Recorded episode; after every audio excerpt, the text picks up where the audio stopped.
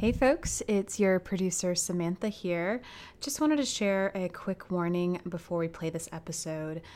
This episode contains a detailed description of a sexual assault in the military, as well as the aftermath and continued harassment of the survivor. This may be difficult for some folks to listen to, so we wanted to give you a warning. We believe this is a powerful and important story and invite those who can tolerate to listen.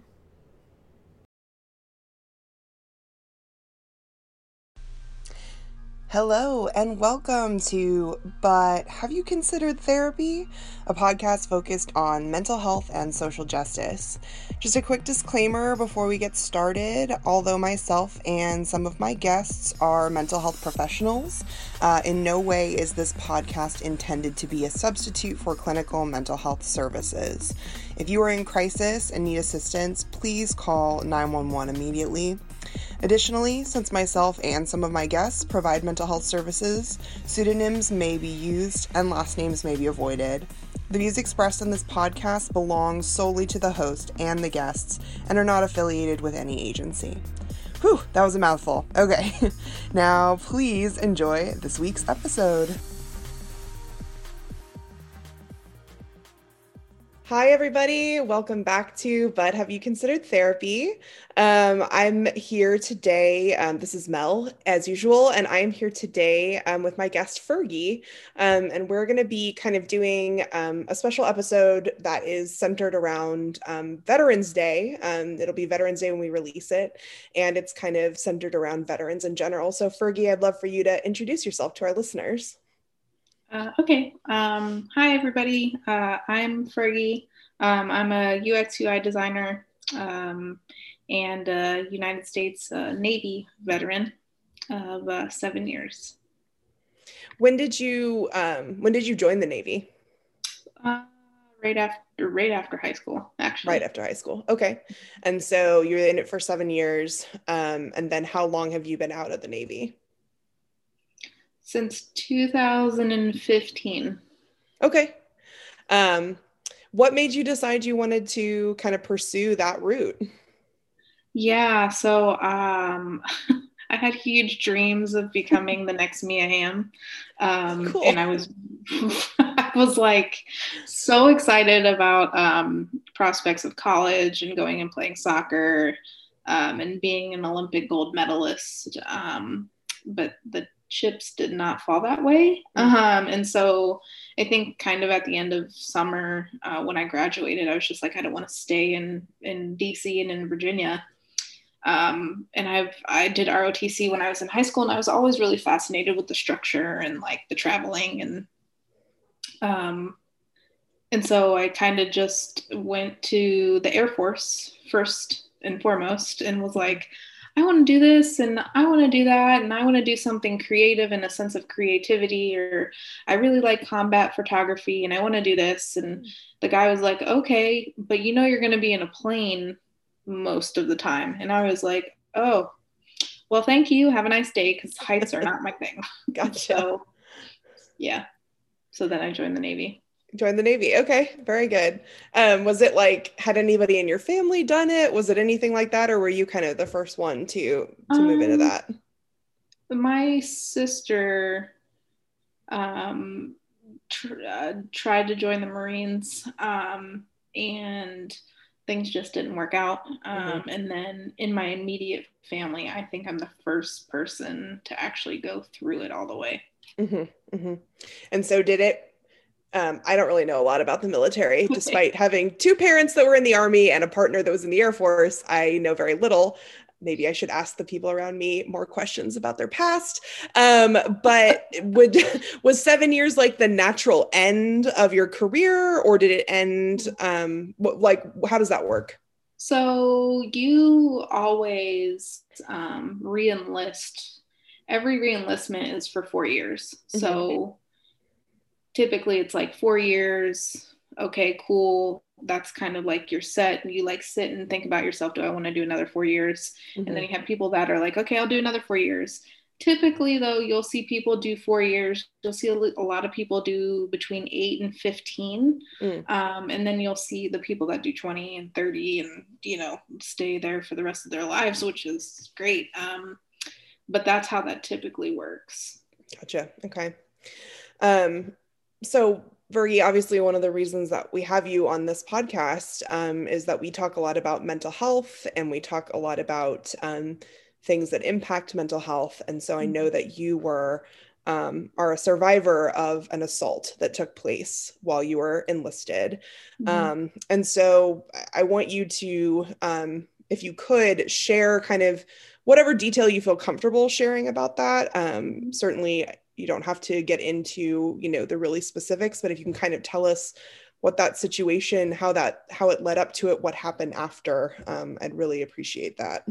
Yeah. So um, I think, you know, uh, what initially started it is um, we were getting ready for a deployment um, and uh, it was back to back deployments. I think I had been home maybe a collective of like six months for the last three years. Wow. And we had, we were getting ready to get a gear up for another uh, deployment, but what um, for aircraft carriers, what you have to do is most of them are stationed in Virginia and then in San Diego. But what you do is you either go up the coast or down the coast to like get certain things looked at on your ship that are specific to to where the um, the businesses are, and they take a deeper dive and make sure that you're sea ready.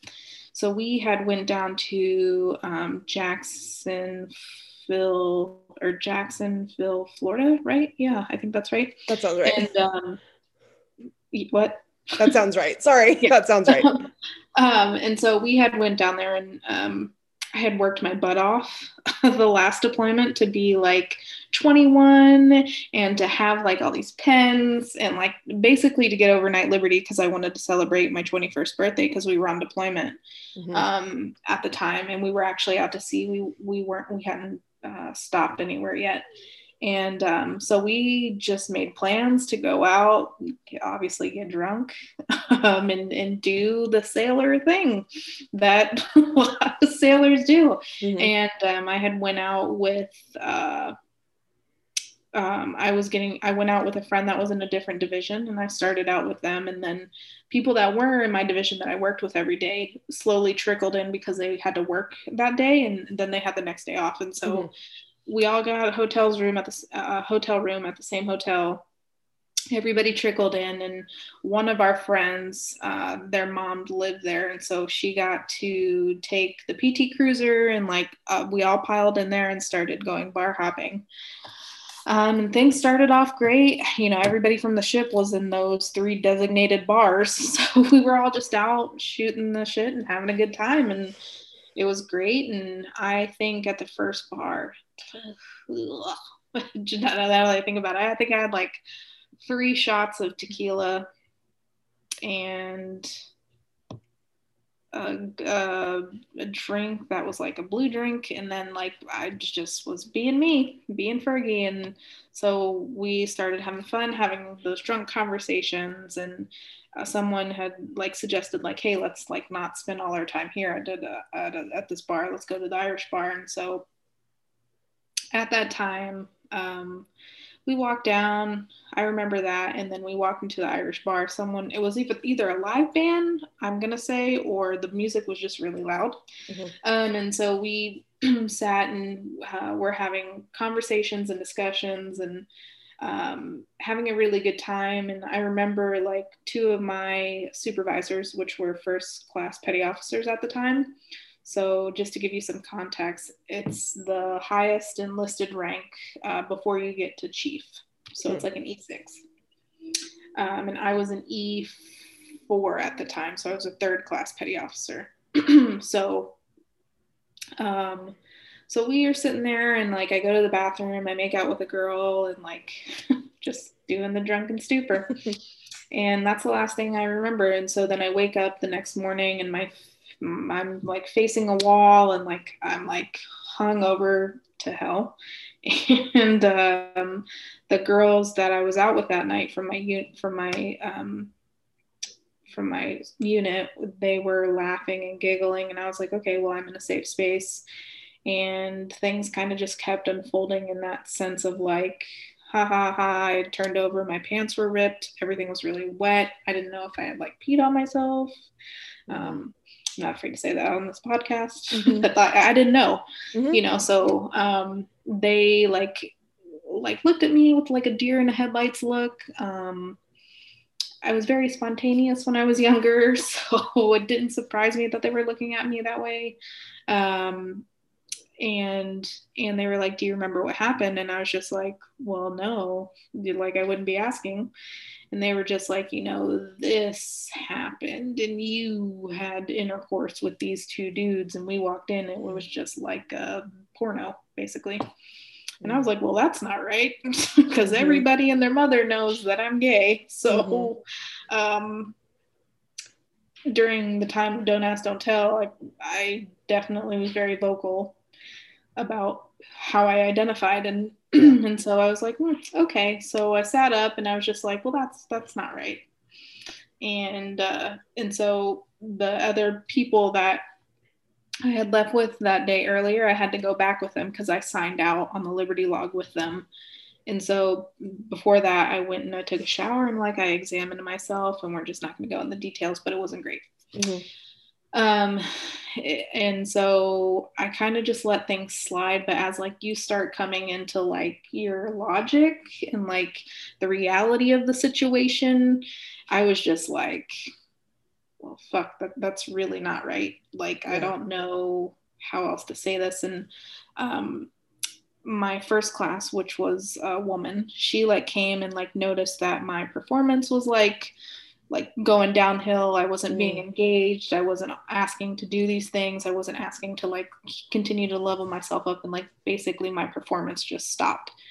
And I told her, and, and one of the girls that came was like laughing, and she was like, Yeah, can you believe that, you know, Fergie was doing this and this? And like, we just let her be. Like, we walked in and saw it and walked out. And like, wow.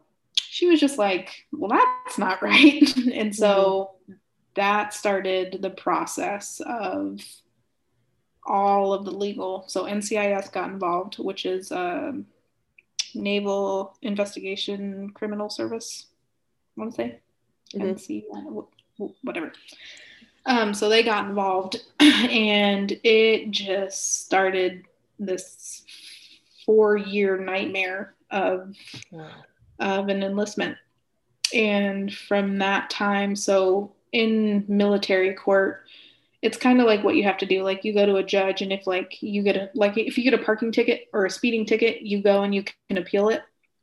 But if you don't then you have to go back to like actual um, uh, court and like mm-hmm. you know get your sentence there or, or so on and so forth. And so that's kind of how military works. But so they had to write up article 32s was like you're being charged with this or you're being served with this um, and you need to lawyer up and this, that, and the third. And so it's an aircraft carrier and people talk.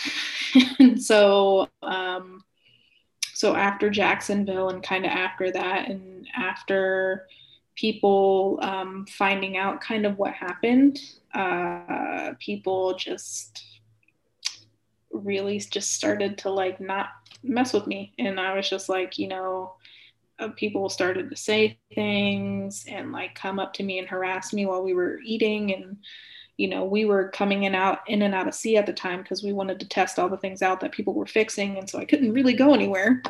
Um, and so the harassment started. Then i got some hate mail. And then i got people threatening me. And I, I just couldn't go anywhere. So i came to ncis and i was like i just need to get out of my division um, or like suicidal ideation is going to kick in and I'm going to kill myself. And so she was like, well, we don't want that. And so she kind of went to my commander and she, the commander was a woman at the time. she was like, I don't see what the big deal is. She's the only cake decorator on the ship. We can't afford to lose her. And the NCIS lady was just like, look, I don't care what you think. Like, this is a sailor and she's more than just a workhorse. Mm-hmm. And like, I'm not going to so she has the authority over anybody. And so I got sent to a different command. And again, the harassment continued. People continued to like mess with me. And so I just told NCIS, I was just like, you need to get me off the ship because like legit i sat on the end of the ship uh, on a aircraft carrier you can like sit on like um the first level where the hangar bay is and you can like sit and feel the waves crash up. It's still pretty high up there but it's called the fantail and you can sit out there and watch the sunset. It's really beautiful. But like all i was thinking about in that moment was just like how the fuck am i going to survive? And like how am i going to thrive when i've been violated tenfold. Um, mm-hmm. And so things started to pick up. Article 32s got written into actual court cases, and um, I had I had asked NCIS to like allow me to leave. And so um, when I when I left the command, it was because I needed to get away from everybody and because proceedings started to pick up, and so I couldn't be near the defendant. And so they wouldn't move me to like a different command just because of like logistical reasons and they just had so much going on in the sense of like there was a lot of people involved in this and it was three separate trials. So each dude well, there's three guys and each of them got their own separate article 32 their own separate um, court proceedings so on and so forth. And um, you know, going through that process, I think one memory that continues to stick out in my mind is like we were going through that. I was off the ship in a different command, but I still had to report to the people that reported to my command. And every Friday we had um, uh, like uniform inspection. And you can't really do anything but like stand at attention in uniform in- inspection because they're inspecting you and the guy that raped me was doing my uniform inspection. Oh my God. And came behind me and was like, Fergus, you're out of regulations. And like, I couldn't do anything. I couldn't move. I couldn't say anything. And then, like, that was from behind. And then they come and check the front of your uniform. And again, he just like came and like whispered in my ear. And he was like, if you fucking move, I will kill you. And I was just like, okay, so this is not working. Yeah. And so I told, um, I told them and, and I told NCIS and I was like, look, I don't, I don't care what you have to do, but like, you need to like move me. And so they were like, okay, we really need to change your duty stations because he's not only doing it to you, but he's doing it to the other people that were involved like he's calling them and doing that. And so they got a restraining order and i was like no that's that's not going to do it because i still have to report to this dude. Like right. what are we not connecting here? Yeah yeah. And so they were like okay well we'll give you money and we'll move you all the way to washington state. And i was like cool cool. Packed my scion up. I was like bye bon voyage. This is a vacation to me. And um, and at that time like so many habits and so many things had started mm. and like that layer of the onion and of like self-worth and just was really damaged mm-hmm. like to a to a t to mm-hmm. like i mm-hmm. didn't have any um and so i went to to um, naval base kitsap which is in washington state um, and I still had to fly back and forth. So every six months, I was coming from Washington to Virginia, doing these court cases. At the end of all of this, one got found guilty, one um, got sentenced to, I think, two years, but got out uh, for good conduct and then also got his retirement back. So, like, nobody got actually prosecuted for the crimes that they did.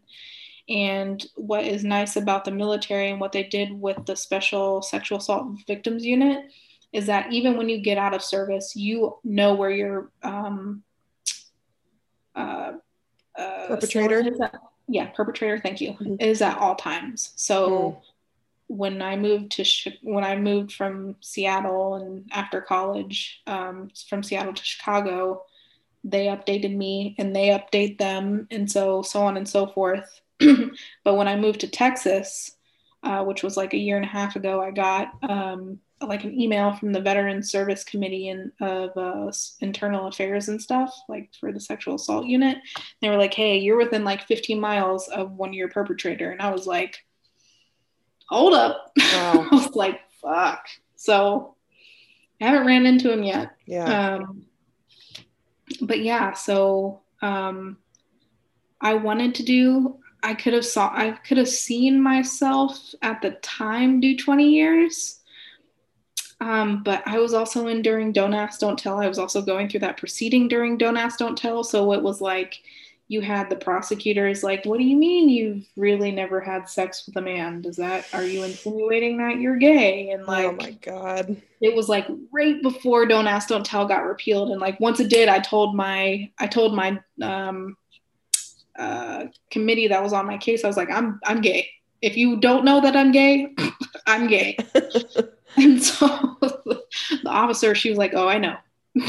so yeah, there was some camaraderie in that um, yeah. yeah. And so, yeah, that was pretty much my military service. Yeah. Um, from like 2009 to 2015, I, I dealt with all of that. So, uh, yeah. Well, first of all, thank you so much for sharing that with us. I know you've probably had to share it more times than you would ever want to. And I really appreciate you um, talking about it with us because um, this is such a problem. You know, this is such a problem. I mean, we just recently had, um, you know, the murder of Vanessa Guillen in Fort Hood that mm-hmm. was motivated by by sexual violence and by um, yeah so this is something that comes up again and again and is extraordinarily prevalent especially in the military mm-hmm. And I'm curious, like from your perspective as someone who's actually in the military, like what what specifically about military culture like really exacerbates and like and creates these this this kind of situation where a the the likelihood of assault is really is high um and b where like the way that it's handled the sort of you know the camaraderie of the people who are kind of like banding together to support the perpetrator. Like what do you think kind of it is about military culture that creates that specific situation? Mm. toxic masculinity mm-hmm. for sure. Mm-hmm. uh, is one key factor. Yeah. Good old boys club. Mm-hmm and girls, because some girls do contribute to that. Um, I'm just going to say good old boys system because mm-hmm. a lot of people contribute to it. Right. I don't want to single out a gender. Um, toxic masculinity, good old boys, and it's just like when you get in the military, and I think, and this is what the disconnect between like civilian and military, and that's why it's so hard to transition, is that the military, it's do, do, do, and find out how to do it because you are the lines of defense. Whereas in a civilian sense, it's like, no, we actually collaborate more on how to efficiently and effectively solve problems mm-hmm. without just pointing the fingers and say, hey, you lead and you do this. Mm-hmm. there's a there's a for every action there's like an equal reaction mm-hmm. within uh, the civilian side. And in the military it's like there's nothing there's no individualism because you're a team. And there's a sense of like you need to suck it up and deal with it. Why did you sign your life away to the government? And it's it's a defense it's a defense system for a reason. Mm-hmm. So I think all of those things, if I were to say, contribute to heightened heightened egos and untouchable leadership, uh, fear-based leadership. Um, a lot of people would assume that you know putting on a uniform is a is a way of saying this is a a, a great person when it's just a piece of clothing. You are right. who you are fundamentally. Right. Right. Um, I want to talk a little bit. I want to make sure we talk about kind of what your recovery has looked like. Um, mm-hmm. Because I know that kind of before this, you were saying that you've done a lot of work to process this, and that's why you're able to talk about it clearly. And, um, but I also want to make sure that we talk about um, you know, folks who are in the military in general um, may leave the military with some traumatic experiences, um, mm-hmm. whether they are similar to yours or being in combat, just being really far from home, being, you know, all these kind of different ways that um, folks in the military can experience trauma.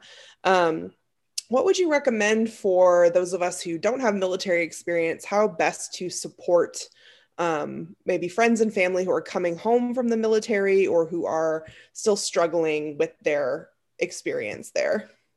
Mm. So I would say, you know, the closest person you're going to have as an ally is a military spouse, right? Mm. But I say that in we I say a lot of us because sometimes I still do this and I'm not afraid to say it, but we we look at civilians um, in a sense of like, you owe me this when I get out of the military. You owe me this. You owe me the. You should be actually worship. You should worship the ground that I work, I walk on, mm-hmm. because I served my country. When in hindsight, civilians don't own us owe us shit, and mm it's even that way in the workforce too. Like, if I tell you that I'm a veteran, what I'm telling you and what I'm inviting you into is a part of my life, right? It's not who I am today, but it makes up a big portion of who I am. And a lot of veterans lean continue to lean towards the community because it's familiar and because because it is familiar and because you know it's easier to go towards familiar familiarity because there's no fear there. And there's no um, there's no vulnerability in that because you all come from the same situation.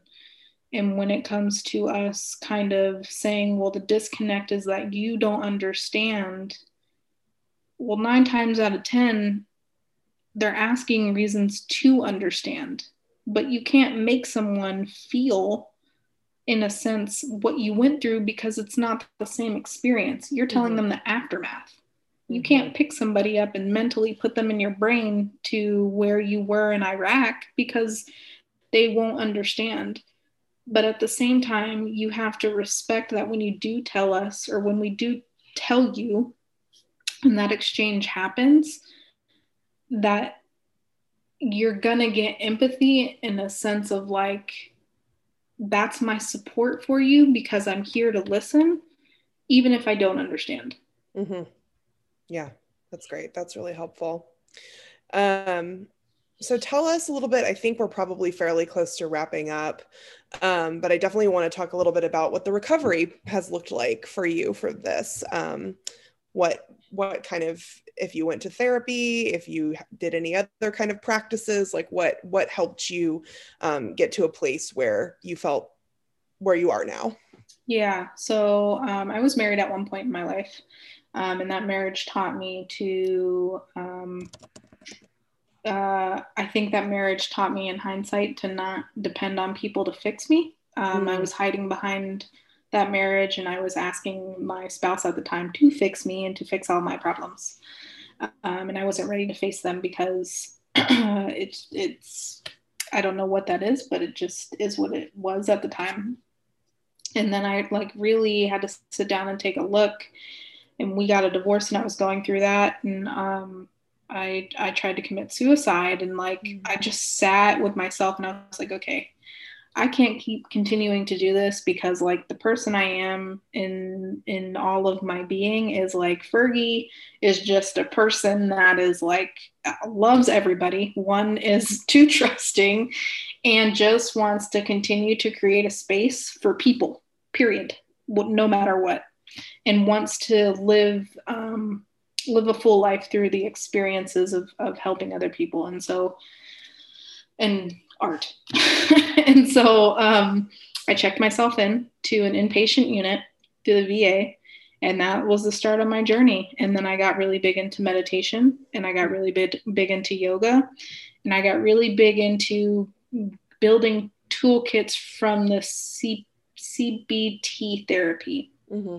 And so that is for that was four years in in the making and doing and doing the work and, and peeling back those onions. And I still go to therapy today mm-hmm. um, uh, because you know the work is never done. We're you know, but, but I am on a better journey of, of accepting my full self. So mm-hmm.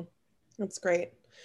Did you find um, I've been really particularly interested in kind of the like body work modalities recently and sort of the the way that um, they help us get in tune with with our bodies and how our bodies are feeling and the messages our bodies can tell us did you feel i would imagine that especially after an assault on the body um, did you find that yoga and kind of like bringing that awareness back into your body was was particularly healing in that way? Is that what drew you to yoga, or was it just kind of like, I'm looking for a mindfulness practice? Um, I actually got introduced to yoga when I signed up for a exploring myself sexually retreat. Mm-hmm. Cool. and I know this sounds weird, and I'm not going to go too much into detail, but in that in that space, man, so many walls were broken down mm. through be doing yoga naked, actually, in front mm. of people. Awesome. But also, like the power of writing on your body with like a, it wasn't permanent markers, but writing on your body and just sitting there and being still and allowing this person who doesn't know you to sit and sit with you and like your eyes are closed but they're like i'm fully taking in who you are. My eyes are not closed. I'm looking at you is like such a like exhilarating uh non-sexual but kind of sexual like experience that I couldn't I I can't tell you every feeling that I was feeling but when that was done I was just like oh my god oh hey girl how oh look at you like you know so um that's that's that's how I got introduced to yoga yeah so. Well, and I mean, it's uh, that kind of and uh, entering into something like that isn't like weird at all to me, especially. I mean, I think anybody could probably benefit from getting to know themselves sexually, but I would imagine too that, like, especially after experience a sexual violation, like, it's so crucial to sort of get back in touch with like pleasure and feeling like comfortable in my body and feeling comfortable with touch and all that kind mm. of stuff um, mm-hmm. And I think that there are probably a lot of people who have experienced sexual trauma that have not had that experience of kind of getting back in touch with like what feels good and what they like and what you know um, what they're interested in sexually.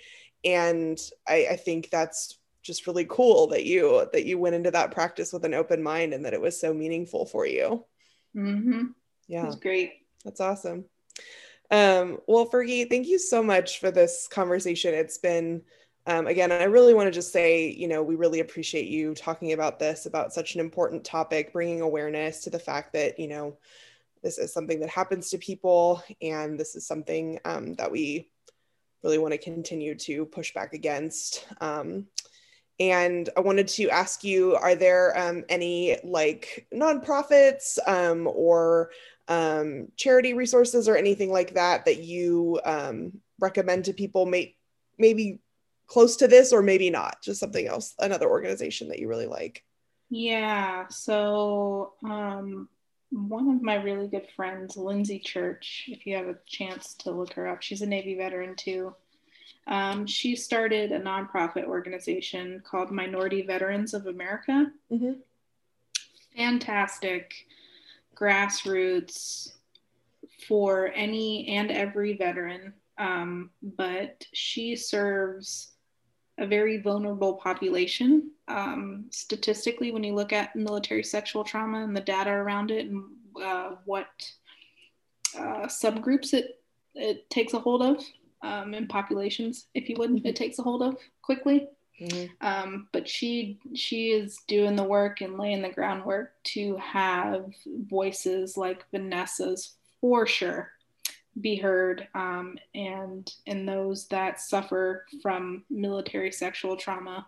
But outside of that umbrella, she does uh, things for transgender rights within the military, things for confirming surgeries that the VA needs to come around and do mm-hmm. and, and, and stuff like that. So um, if I were to say any nonprofit organization that I have been proud to be a part of and also am so proud of is is that organization.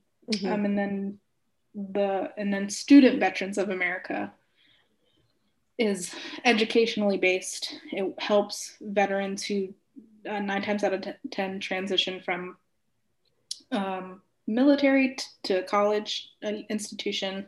Mm-hmm. They do a lot of work around um, who are you outside of uniform and who do you want to be as a scholar and what do you want to learn how do you want to lead now outside of that they do a lot of a lot of uh, work with um, fortune 500 companies uh, google all of them um, and they and they do a lot of work around education but also accepting who you are as a veteran and you're just you're more than that. So mm-hmm. those two organizations.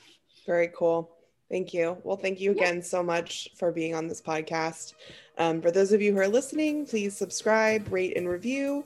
We're on Apple Podcasts, Spotify, ooh, Spotify, SoundCloud, uh, Podomatic, Podchaser, pretty much anywhere you listen to podcasts. Um, you can find us on Instagram at Consider Therapy.